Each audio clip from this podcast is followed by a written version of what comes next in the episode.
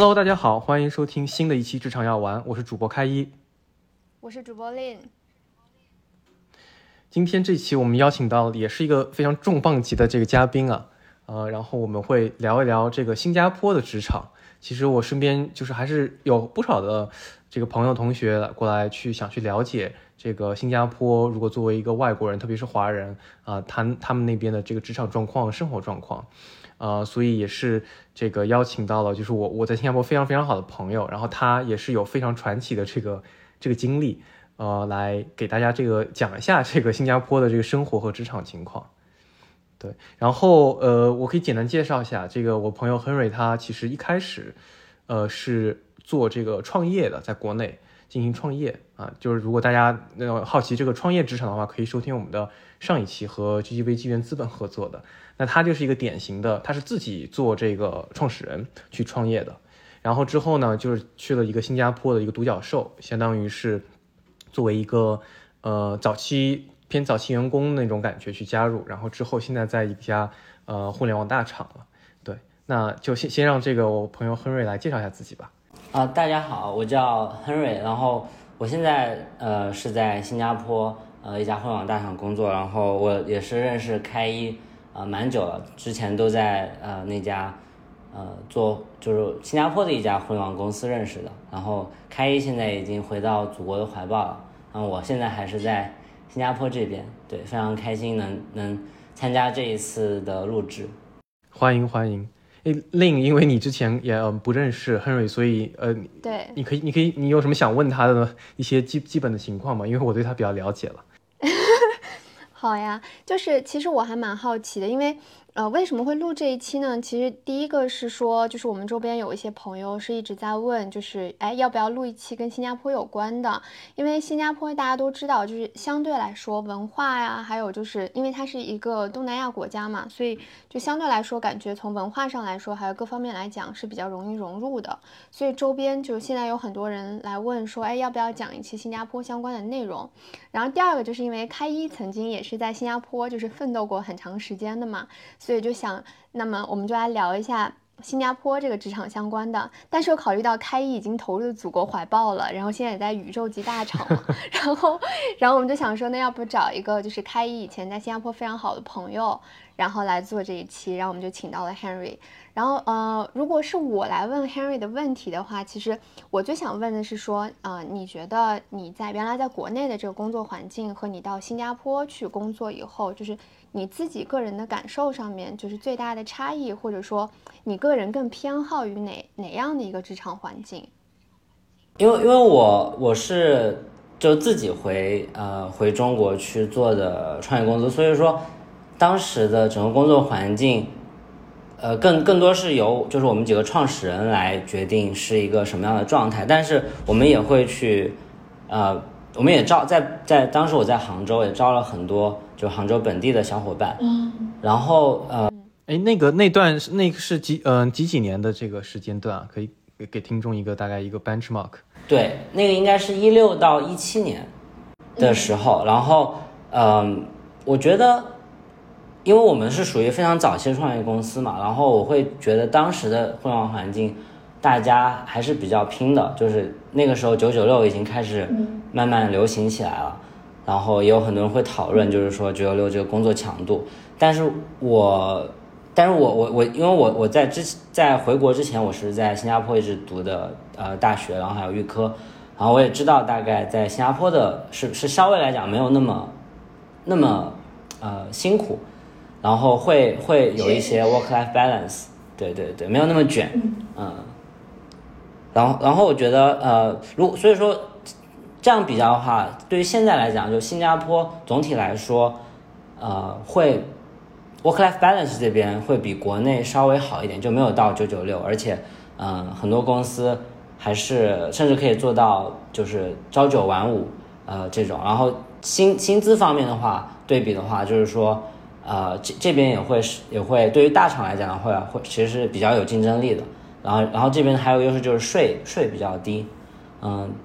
一基本上你呃，就大概最多最多也就交百分之二十的税左右，但是国内的话税相对来讲会高一些，其实当时就是也有一个，就是说，因为我们刚创业公司嘛，就有很多需要呃通过报销啊来来来来避一些税啊这样这样的事情，然后在这边其实就不太需要做这样的操作了，对。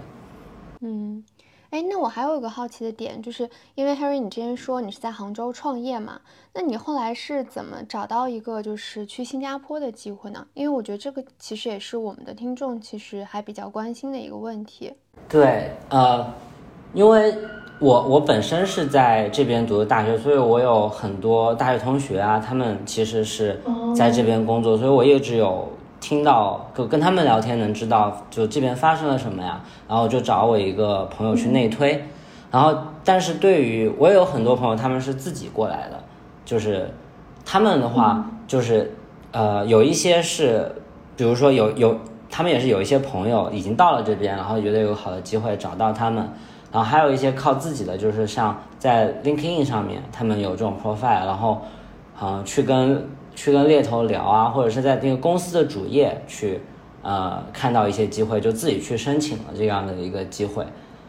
对，现在已经有一些公司会去。呃，中国市场，比如说像五八同城啊，去放一些，但那样的还是很少数的。就是说，你还是要需要更多需要候选人去主动去，第一看看有没有什么内推机内推机会，或者说去领领英上就去找一找，就是在新加坡有哪样的机会。哎，我们我们对，我们可以呃退回来，就先聊一聊这个新加坡整个这个工作情况，就是有什么行业可能会是呃这个外国人，对吧？特别是可能是华人外国人是比较有呃优势或者有这样的机会的。对，亨瑞，你可以给大家大概盘点一下嘛？就是新加坡哪些？呃，我们可以我们可能也可以分这个，比方说大大公司嘛，跨国公司啊，呃本土公司，因为我当时在新加坡也知道这个。华人他其实也可以去这个本土本本土的一些，甚至是呃政府部门。我觉得新加坡一个特点就是它的政府的一些部门其实是呃比较吸引人的，也并不排斥一个外国人去呃办签证去工作。对，然后还有可能创业公司这一块，呃不不只是互联网了，就各种可能，可能你可以多给大家分享一下。好的好的，我觉得就我们先从就是最大家最熟知的一些公司，像因为呃。就是一些地缘政治原因，然后新加坡其实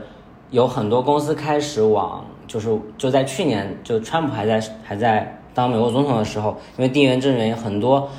呃中国的互联网公司其实开始在新加坡成立一个分部了，像字节跳动、腾讯、呃阿里巴巴，嗯，甚至米哈游，就是一些这这这样的这样的公司，其实在这边都是有一些呃互联网的这个研发中心，而且。他们对他们俩，他们的很多的工作模式还是和国内很像的。然后，呃，但是但是对于这边，他也会有一些本地化的东西，就比如说，因为他们也会招一些不是中国人的这些员工，那么就是在在于卷的程度方面，可能就就我所知，没有国内那么严重。就是你你会找到一些组稍稍微情况会好一点。那还有就是，嗯，但是呢。基本上就是说，这这边这些这些这些组啊，可能不是相当于他们的这个核心部门，就是比如说像呃字节跳动的主要的这个抖音啊，呃这边，然后这边可能就更多是跟国际国际化业务相关的一些一些业务业务的东西，对。然后这是中国的互联网公司，然后还有一些像就是本地的这种。巨头就是在互联网招人招的比较多，然后整个也在处于上升势头的，像呃 Grab 这个是一个东南亚的打车公司，然后还有像 SEA 是做东南亚的电商。那么在这这样的公司，由于它就是它它是做整个东南亚市场的，然后它和东南亚比较强相关，所以它主他们的核心业务其实就是和就是都是在这一块区域的，所以。你来这种公司的话，可能就有机会做到一些比较核心的业务。然后还有像呃阿里虾、Lazada，他们其实也是做东南亚的电商，像这这种也我们都把它算作像本地的一些公司。然后还有一些像开提到政府的公司，像这种 GIC，就是负责一些投资，就是新加坡的主权基金的投资的。那这种不算互联网，但是它也有很多机会。然后它会和这种呃。我们叫私人私人的公司会不太一样。对，G G I C 大家如果不知道，它它其实就是和那个代代码西是就是一个一个母公司，它就是用嗯那个新加坡就主权基金就是呃税收啊，包括那个一些一些这个呃呃新加坡公民的一些这个钱去做一些投资，也是在投资领域非常排名非常前面的。对对，然后应该还是有一些呃其他的跨国型的金融机构，对吧？比方说那种大银行。甚至是一些，呃呃一些那个量化交易所，Jump Trading 啊，呃高频交易啊，应该在新加坡也也是有很多机会吧，亨瑞？对，就是像呃，就就是像像，因为因为对新加坡来讲，还是还是有这个金融金融属性在这个里面，所以有很多这种嗯金融相关的公司，然后像做量化交易的。像 Jane Street、Jump Trading、Flow Trading、Citadel，啊，其实在这边都都开始有一些比较小的这种 office，属于现在属于一个非常好的势头，就大家都在这。而且我，呃，前两天还听说像 BlackRock、Blackstone 在这边也开始有一些小的 office 了。那像这种的话，就会，嗯，就可能，呃，可能更偏金融，跟跟跟传统，就跟我们立的互联网会。会不大一样，但是他们也是，嗯，对于科技人才是有很强劲的需求的。然后还有一些就是像硅谷的一些公司，呃，谷 Google 啊，呃，Meta、Coinbase、Stripe，嗯，Twitter，嗯，甚至 Microsoft，在在这边其实都有一个稍微，它可能不像不像呃硅谷，像那个湾区啊或者西雅图，嗯，那边的 office 那么大，但是也是有一个差不多。呃，几十几十到一百人的工程师团队，然后会有很会有一些机会在在这里面。然后他们由于这边的税是比较呃低的，所以说你到手的这个这个这个钱其实会和湾区呃差不了特别的多。对，嗯，听上去 非常诱非常诱人，就是各种行业各种机会都有，而且。亨瑞刚刚也说了，就是它不一定是个知识型的一些岗位，可能研发一些职位也都是有的。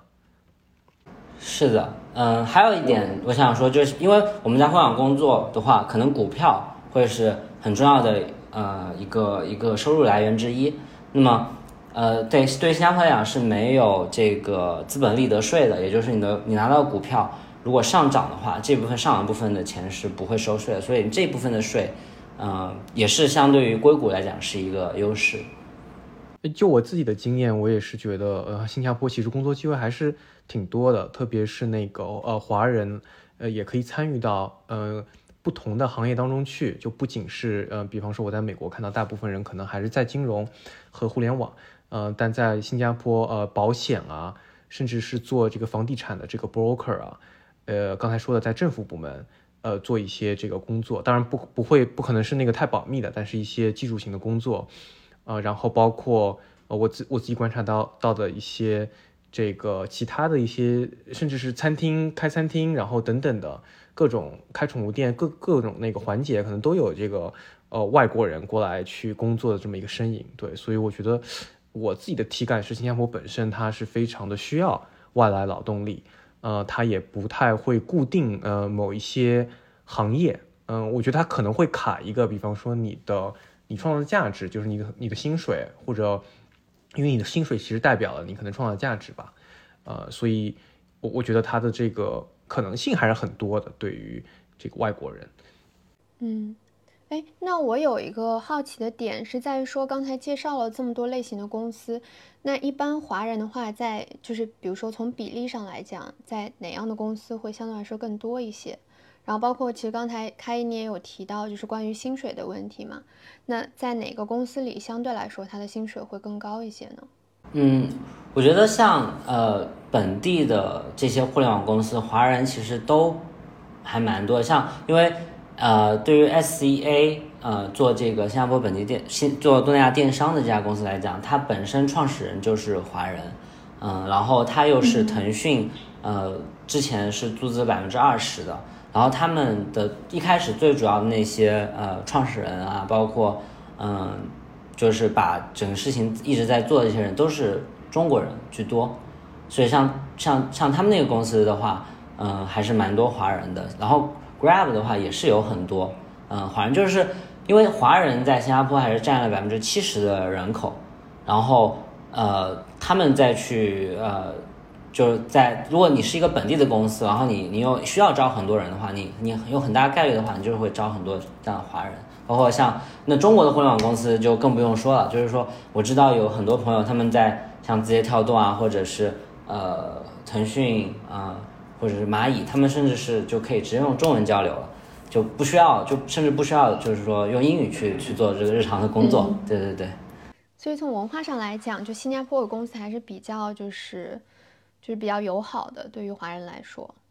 嗯，对对，我自己的体验就是新加坡其实它是一个多多层的平行宇宙的那种感觉。呃呃，不仅是从工作上，是呃，还是从生活上，就是你加入了不同的公司。刚才亨瑞也分享，如果你去了一个中国互联网公司，其实你的感觉呃呃和中国互联网公司可能会比较像。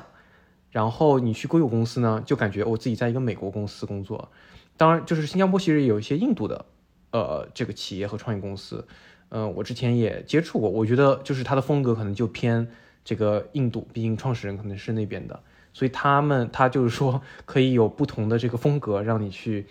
感受，然后生活上可能也是一样的，你的你的生活圈也是呃，就是说也是可以找到很呃很靠近的文化圈的人啊，并并没有并没有什么这个必须你说所谓所谓的融入所谓的当地当地文化这种概念。嗯对，嗯，然后刚刚另有问到关于工资问题，就是说我先说一个整体的吧，就是新加坡呃去年的平均工资大概是在五千八百新币左右，所以说折合人民币就是三万，这个是大概就是所有的所有行业加在一起的这个一个数据，这好高啊，这个数字。我觉得这期出来以后，可能听众们会疯狂的想要 Henry 的微信，然后聊一下说怎么去新加坡的事儿。我我我觉得我们这这期播客一定要找新加坡政府呃打打赞助。对对对，然后因为因为也是有这个通货膨胀嘛，全球的通货膨胀，然后再有就是呃他们的中位数大概是在于四千八到五千，那就是两两万五左右。然后嗯。这个也是全，就是整个所有的工作的一个平均数。然后我们如果去看互联网的话，嗯，我觉得我觉得互联网的公司，因为我我不太知道国内的数据，嗯，我觉得开一其实更在这个问题上更有发言权，因为他在在在新加坡其实知道很多，对，在很我也我我知道他既在新加坡有有有有了解过很多公司，在中国也有了解过很多公司的这个机会，就他应该可能有一种全局的这个这个。概念了，是的，是的，这个是这个是这个是付费信息，付费信息，然后这个 朋友们、听众们加入知识星球。哎，但但是我我我觉得我们可以再接着那个刚才另问的，就是大概进入什么不同的公司比例是如何的？就亨亨瑞，你可以分享一下可能身边的一些朋友的。呃，故事我们也可以匿名，对吧？就是可能不同的人，包括可能从甚至从美国、欧洲来新加坡的，从中国来新加坡的，或者是像你一样在新加坡读书，自然留在那边的，就他们大概是怎么一个路径？最后目前在新加坡工作，包括我知道也有些人可能工作了一段时间，他也离开了，对吧？就是当然这是第二个问题，可以去聊一聊这个工作生活方面的劣势。可以，我们我们可以就用那种故事会型，就比如说我说一个什么样的这样这样一个人，对吧？然后 都可以，你你随便发挥。对我，我觉得我觉得好像呃，我先说一说，就是跟跟可能这期听众最相关的，像从中国过来的呃一些朋友吧。然后我觉得嗯，去我我我目前来看的话，从中国互联网过来最大的一个。问题还是英语的问题，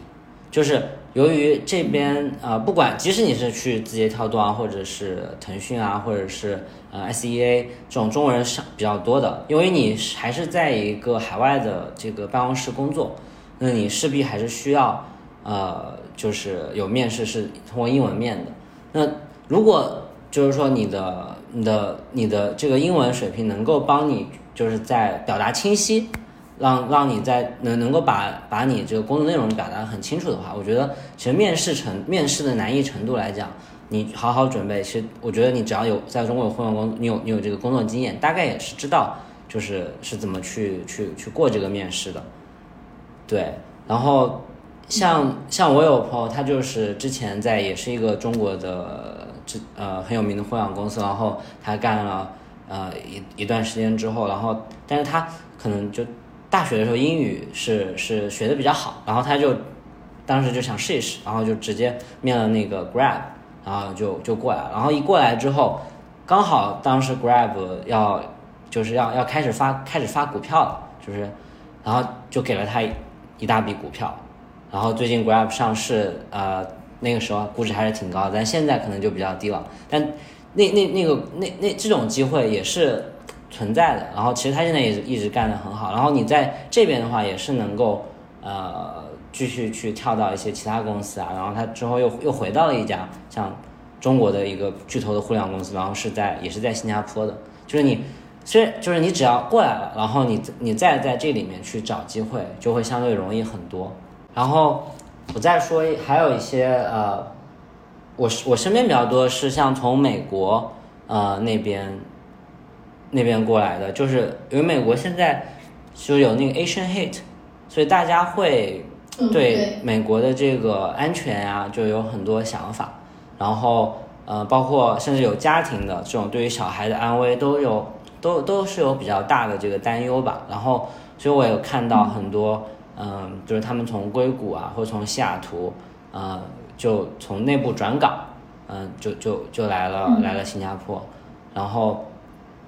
就目前我可能有问过几个人，觉得他们还是还都是很开心的吧。就新加坡这个城市，呃，整体来讲，呃，各个方面都比较方便，他们也就也不需可能在美国他们也需要开车啊，然后这边也不需要开车，就打车就好了，就各个方面他会觉得。生活上其实是是有一些好处的，然后那些有家庭的就更更是了，就是他们在新加坡的话，对小孩子是非常放心的，对，然后有还有一个优势在于，嗯，这边的女佣是比较便宜的。如果你是像有家庭的这个这这个你你可能需要兼顾工作与家庭，然后你你你要你如果要九九六的话，然后你要请这个保姆来照顾的话。那新加坡其实呃有有这个菲律宾佣人，然后可能他们的一个月的工资也就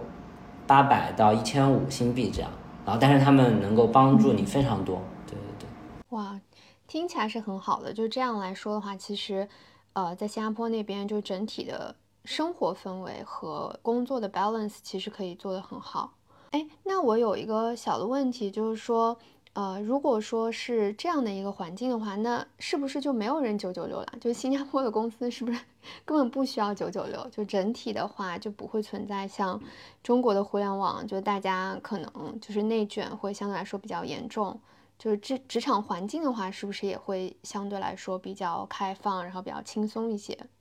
哎，我觉得这是一个很好的问题，就是我我我觉得，嗯。就是其实，嗯，我从我还是从我分我分为两两种公司来讨论这个问题吧。第一个，我还是想说中国的互联网公司，就是对于这些中国的互联网公司来讲，他们其实还是会去和中国的这些团队合作。那么，如果中国的团队是工作六天，你是工作五天，那你势必是会脱节的。所以很多时候，我觉得他们是有一种带着一起走。就导致了这边也也会也会要去要去加班，也会要去嗯一起卷，对，就是他们这个，我觉得这个 balance 是它是它不是那么那么容易找到的，就是说这边因为新加坡本身它的这个地方是很小的嘛，然后这边的呃，如除非你说你在东南亚这边有一块很大的一块市场，那么你在这边可以招到。呃，一整个大的团队都在为这个市场去去服务，那么就比如像本地的像 Grab、SEA，他们我觉得在有一些团队里，这个呃 work life balance 可以做到很好，因为大家都是在就是没有人卷，就所有人都是都可以都都可以比较心平气和的来来把这个事情做成。但像中国的互联网公司的话，嗯，有一些人在北京卷，那也会影响到就是新加坡，他们做业务其实是相关的，对对对，就可能嗯。对，然后我，然后还有一个角度就是说，硅谷公司，如果是硅谷的公司的话，也是，呃，一个问题就是说，这些公司的核心业务可能还是在于美国，嗯，除非也是说，除非比如说这边它有一个相关的业务，那可能它会，嗯，这边可以有个独立的团队去做，那稍微会好一点。但是如果是美国的业务的话，那么你，呃，虽然美国公司没有那么卷，但是。你你你可能会有一些这种跨时区的这种沟通啊，那你如果是跟呃在新加坡跟湾区去沟通的话，你就可能会去开早会，就可能早上八点钟就开始开会了，或者是呃你晚上十二点钟去跟他们去对对接很多呃这种需要需要去去沟通的这些事情，对这个会导致你的隐性的工作时长增增长，然后还有就是说，由于你本身是一个比较小的 office。那么你的这个业务，你还是会呃需要去，就我目前的观察吧，你还是需要去证明你这个小的这个 office 的价值，对于那些总总部在不在新加坡的地方。那么，那这种呃这种来讲，你的人少的话，你就可能不会能做到像像呃湾区那么大一个 office 里那么多人，然后他做的整个的这个大家都是比较比较佛的。就就没有就没有就没能没能做到那一点吧，对对对，对非非常非常有细节和内容的一个分享，对我我也可以聊一下我自己对这个新加坡卷不卷的这个看法，就是九九六这个，呃，这因为这个话题还是比较比较比较大，但是我觉得呃结论应该是新加坡应该是介于介于可能中国美国之间，嗯，然后刚才亨瑞也分享了，就不同的行业确实很很不一样。那个我我我在新加坡，我能看到那个四大，他们是很忙的。当然，四大在全世界都一样忙，呃，但我觉得可能中国它它工资会更低，然后你会忙的可能 更没有成就感。对，所以就是综合来说，可能排序会是这样。然后还有一个小故事，就是我在新加坡的时候，呃，Lazada 刚刚被阿里收购，然后阿里也派了一些中高层来这个新加坡管这个 Lazada 的一些业务。然后我当时认识一个在阿里可能待了五六年至少的一个，呃，一个中高层吧。然后他就和我，呃，这个其实是我第一次接触这个阿阿里阿里的人，实际上，因为我之前没有接触过。然后我自己就感觉，对对对对，如果如果我直接接触了你的话，我们可能没有办法合作了。但我我接触他的时候，我是。我接触这个人的时候，我是有很大压力的，因为我感觉他很有目的性，很有目标性。然后他也抱怨，就是这边的人，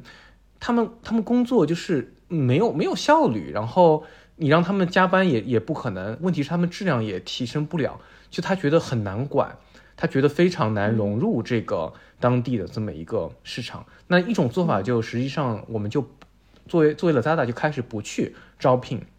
本地的，特别是。呃呃，特别比方说，呃，当地的新加坡人或者是欧洲人，对吧？就是这这个还是有文化上的差异，就是对于工作的态度，那可能招更多的中国人。目前来说的 Zada 是有这种趋势，我觉得他会更多的去去招自己的。但我自己的理念是，呃，如果中国公司出海，如果这样做的话，永远永远做不大。你你你还是招一些从中国过来的人，然后这些公司的问题就是有很多中国人，他们没有办法来新加坡，英语啊，或者他们不愿意来。或者是已经在中国成立家庭了，对你必须在当地招，但是这个就是对对这个阿里中高层来说是很大的一个困惑，因为他没有办法，这个其实是没有没有没有办法没有办法卷起来吧，可以这么说，或者没有办法把一些这种价值理念带过去。那其实新加坡有很努力的公司，特别创业公司，特别是本地市场的创业公司，我觉得这一批就是天天拼的，但是这个我觉得是应该的嘛，全世界其实都是这样。Google、Facebook 早期的时候，那就是也是没命的干，对吧？但是呃，但是从我们从统计宏观角度来说，呃，我我觉得新加坡还是一个嗯比较平衡的一个地方，嗯。嗯，哎，但是我有个好奇的问题，就是说，那是不是听下来就是说，呃，华人在就比如说新加坡工作，那大家可能保持的是一个更加比较，比如说 work-life balance 的这样的一个状态，那是不是就没有人去想在职场上，比如说我去做晋升，或者说是这样的一些想法？那大家是不是相对来说都躺得比较平？那比如说有一些人他可能去到新加坡的公司，他是否能够晋升，或者说在新加坡的职场里边是否也存在这种所谓的行业天花板呢？我觉得就是说，嗯，晋升这个事情，我我因为我我没有在中国公司去去走走，就是说去走过这个职场，过过这个职场生活，因为呃，但是对于就我我来我来讲一下，就是可能呃，比如说本地公司啊或者贵公司这边竞争这个晋晋升的这条道路，其实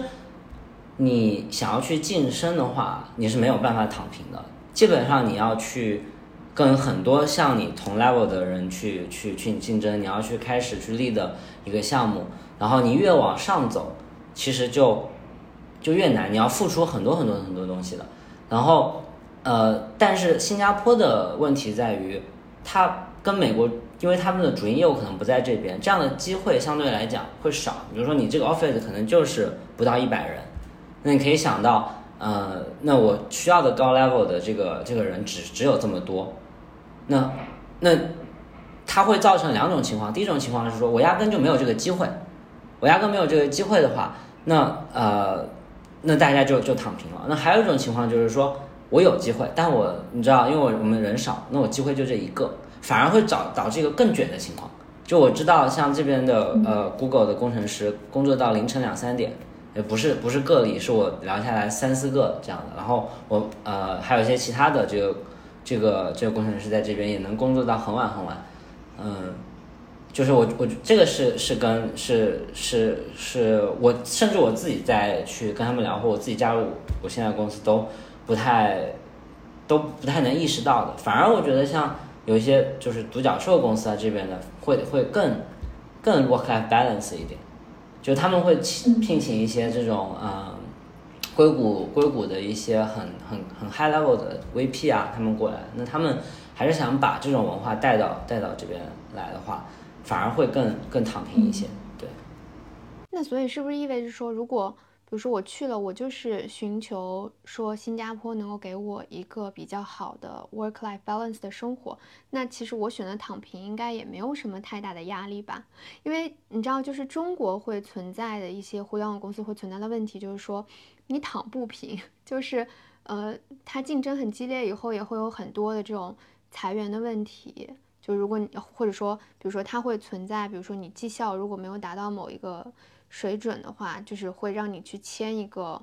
PIP，就是承诺说我接下来的一年当中我需要做到什么样的一个程度，不然的话我就会被公司解除这个合同。那这个的话，是不是在新加坡是不会存在的？就比如说，我好好的完成我的工作，其实我不想晋升，或我我不想去跟别人去卷，是不是这个状状况或环境也是会比国内要好一些的？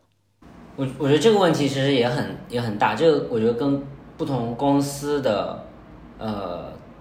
想法，还有跟整个大环境是有关系的。那中国你有那么多求职者，就你不行啊，别人行。那可能，呃，这个就是一个，这就是一个对于公司有优势。那你你，比如说我我我是在宇宙宇宙级大厂，那你不好好干，我我我能找到很多人想来我们这边一来来干干的人。那对于呃新加坡来讲呢，呃，目前由于由于这个地方人口还是很很小的，它才就五六百万人，对吧？然后，嗯，公司却有很多很多，虽然他们的整个 team 的 size 比较小。那我我目前看下来的话，还是不是那么愁你去找一个工作，即使说现在有很多公司，呃，hiring freeze 呀，或者是呃不太不怎么招人的情况下，就你还是能找到一些嗯不错的工作机会。那对于硅谷那边的话，呃，由于每个人都是都是砸很多钱去招人，所以说这你你公司说我要去淘汰，嗯。有一只只能有一些公司会去这样做，很多公司它它其实嗯不会去很说一定要去淘汰百分之多少，因为他们招人的成本也很高。嗯，我觉得本质上还是新加坡选择比较多。现在其实中国的公司确实裁员，然后，但是它很有可能在海海外，呃，在某些地域可能是是招的。然后其次，现在硅谷的公司也在不招生、不招人了。对，但是新加坡可能它除了这两方面的公司，它还有本土公司、欧洲公司，呃，这个印度公司等等的，所以，呃，我我我会觉得它的这个它被这种政策性、这种宏观层面波及到的风险是低的，因为它非常 diverse、非常多元。但如果说你的业绩不好，就是我觉得谷歌、Facebook 也是平均每年百分之五、百分之六要裁吧，这个我觉得就是没有没有什么差别，只是呃可能更人性化什么的。我我觉得这种业务性的表现型的裁员，就哪里一个市场化的公司就应该那么做，对。但是只是新加坡，它应该在能够规避这种政策风险、国家风险、经济形势风险来说，要更强于呃单个这个，比方说甚至是中国、美国这种，就甚至会更好一些。那那就要聊到说。就大家也知道，最近就是整体的中概股互联网有一个很大的一个动荡嘛。那这样的动荡是不是也会影响到新加坡呢？我觉得，嗯，从整体如果从整体经济来看的话，新加坡的我们叫 park money 其实是在增加的，就有很多热钱来了新加坡。这可能跟就是整个国际上的这个就地缘政治也有关系，然后。嗯，但是呢，就是说这些互联网的影响，我觉得还是还是有的，因为就是像 Grab、SEA 啊这样的公司，包括阿里这样的公司，腾讯，嗯，股价都都在跌，那就会就就就就就就就是导致了这些公司他们可能，呃，具体政策上政策上会有一些呃变化，但我目前是没有听到。就是这些公司，他们有说要 hiring freeze，因为他们本身的业务是在东南亚，然后这个业务在东就东南亚现在也是一个蓬勃发展的一个区域，就整个的经济是往上走的，嗯，那么在这样的情况下，他们还是有更多业务、更多的东西要去做，不不像可能我就是说其他区域的话，如果比如说这个已经很很卷，或者说很多东西已经做到特别成熟了，但这边其实不管电商也好呀。还有各种互联网各种形态也好，都很早期，就还是有很多东西可以去做。然后他们本身这个东南亚的这个 GDP 也在一直在涨，就是所以说，呃，我我觉得还好，就是就还是有很多事情可以做。对，了解。哎，这样聊下来，其实我们从呃很多层面啊，就是宏观经济角度啊，多元化，呃，不同行业比较多，然后包括这个去新加坡工作的难易程度。等等，都是一些比较正向的一些我们的听到的一些意见啊，，Henry。那嗯，到底什么样的人，如果真正的想想去呃看新加坡机会，什么样的人会合适呢？呃，如如果有一些泼冷水的一些点，你会指出哪些呢？呃，我我觉得就是其实我我在之前的里面有一些暗示，就是说在这边来讲，嗯，不管是中国公司还是硅谷来的公司。目前没有在新加坡说找到一个核心业务去去长久的去做这个事情。就我据我所了解的，他们还是属于呃呃这些呃中国或者是美国的互大互联网公司的边缘部门。那么怎么样去说去，就是说这个事情是一个双向的，就是说你参加这样的这种部门，然后把它做成一个核心业务，还或者是说呃。那那那可能就会有核心业务了。那那你可能你你自己也会去往上升，就像呃像像，除在新加坡在亚洲以外，呃爱尔兰呀或者伦敦这样的 office，他们不是说一一开始就指定了我一定要在伦敦有一个很大 office，而是他们慢慢把业务做起来了。他们或在爱尔兰有这样一个真正的这个需求，然后他们团队一点点变大。那这个这一点是到底说？这些大公司他们要做这种 diversify 的这种 location，到底最后你能不能成为一个核心的点，这个很关键。那如果不能成为一个核心的点，那你肯定是有天花板的，因为你们的这个 team 这个这个的没有核心业务，那它也可能会影响到你。如果对这个呃职业生涯非常有抱负，你想要做到很高层层级的，不或者是你想要去接触到这些互联网公司最核心的这些组的话。它是它是有挑战的，就是你可能就接触不到这样的这样这样的东西，或者你就没有这样的一个机会去升职到很高。所以说，我觉得那些真正非常有抱负的，你很想要做呃比如说 Google 的广告呀，你想要做这个 Meta 的 Metaverse 呀，或者你想要做呃，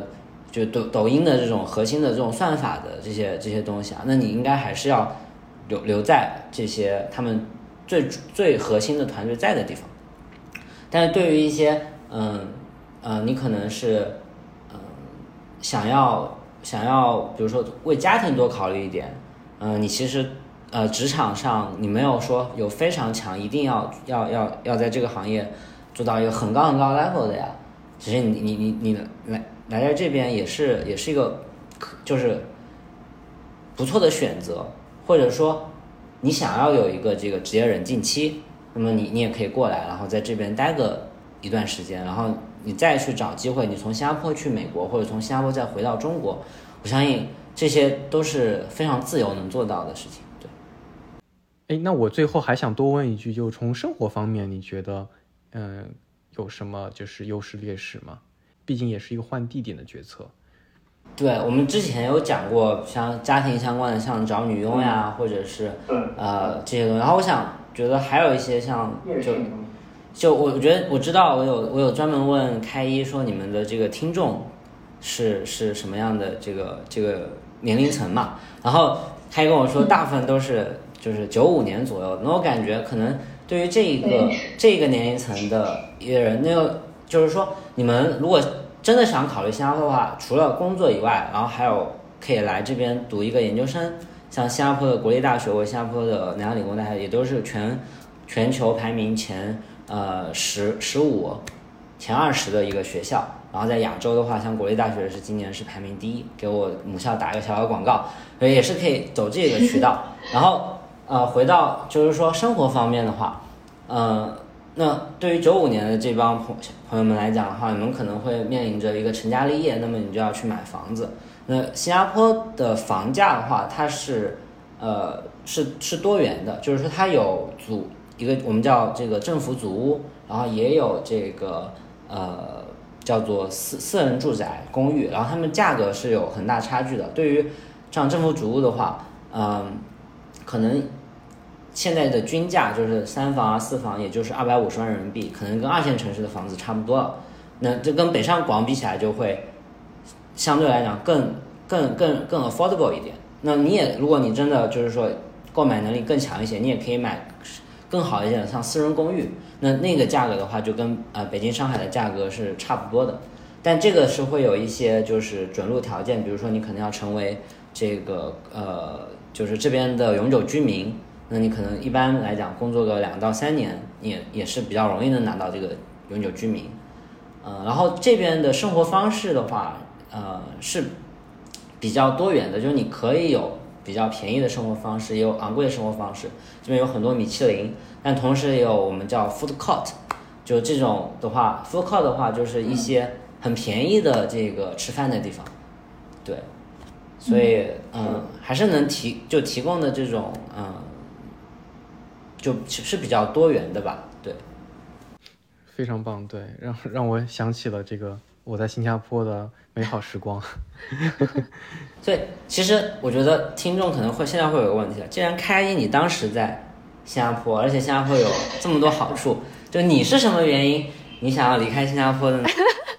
哎，Henry 正好把我们的那个固定环节给给问了，就是我们都会 要要求，就是来的嘉宾，然后问我们一个问题。那我觉得 Henry 先问了这个问题，开开一你就好好回答一下。嗯，是的，是的，其实这这里面包括我自己的想法，还有我身边的朋友的想法，呃，是可以分享，但有的可能比较的 personal。呃，我自己来说，从两点吧，一个就是包括我身边的这个朋友啊，总结的一个。嗯，一个一个统计上的一个看法是从生活方面呢，大家会觉得新加坡可能有点小，气候呢有点单一，它是比较湿热型的气候嘛，嗯，所以说生活方面可能会呃稍微有些无聊，嗯，所以这个可能是一个呃算是一个减分项，呃，那新加坡它确实有很多工作，但给人带来的更多的是 OK，我觉得这边的工作好，可以生存下来，但很多人觉得它的生活性会稍微弱一些。当然，我觉得这个反而对于有家庭有孩子的人可能是加分项。对，然后嗯，再从生活上另外一点呢，就是你的文化的感知性，就是如果你真的觉得我要在这边长期居住，你会考虑我是不是喜欢看这样的娱乐节目，对吧？我不可能每天都工作，我我喜不喜欢这个？比方说像我不知道你你如果在广州能喝早茶，你如果有这样的习惯，可能新加坡就没有，或者是呃你在就是北京能够能够这个。像北京大爷一样的，对吧？夏天的时候穿个背心，把这个肚脐眼露出来，就就我随便说啊，就这种文化性的，可能有些人呢，可能有些人呢，他不太喜欢东南亚的一些文化，他可能感觉没有意思。这也是第二块生活方面的，对。然后从工作方面，就是和 Henry 讲的类似，呃，确实有一种想法，我可能会觉得，我想接触一些核心业务，那特别是跨国公司，他们的呃业务在东南亚可能没有铺的那么开。它的核心业务还是在中国、美国这些市场，所以我还是会想去考虑去那些市场，呃，工作。对，这个是工作上面的一个考量。对，好，那我们今天聊到这儿的话，其实对于新加坡的这个工作机会，然后还有就是新加坡生活方面的方方面面，其实 Harry 都给我们做了一个非常详细的。啊，介绍，然后非常非常感谢 Henry 今天呃给我们做了这样的一期科普，我相信我们的听众应该会非常喜欢这一期，因为呃这也是当前比较热门的一个话题啊，非常感感谢 Henry 啊，如果我们的听众朋友对于这一期呃有什么更多的问题的话，欢迎也在本期的节目下方给我们留言。是的，非常感谢 Henry 来参加我们的节目，谢呃谢谢开一和令，让我能在这畅所欲言。对，如果我要是反响好的话，我们一定会 book 你第二期的。好的，呃，那今天的职场药丸就到这里了，谢谢大家收听，我们下期见。我们下期见，感谢收听本期的职场药丸，希望有给你带来新的职场灵感和洞察，对职场更有信心。如果你喜欢我们的节目，可以在苹果 Podcast 给个五星好评，订阅和转发职场药丸给身边的朋友，这对我们非常重要。也可以在微博和知识星球搜索“职场药丸”，加入职场星球，与我们和嘉宾互动交流，修炼职场灵药。我们下期见。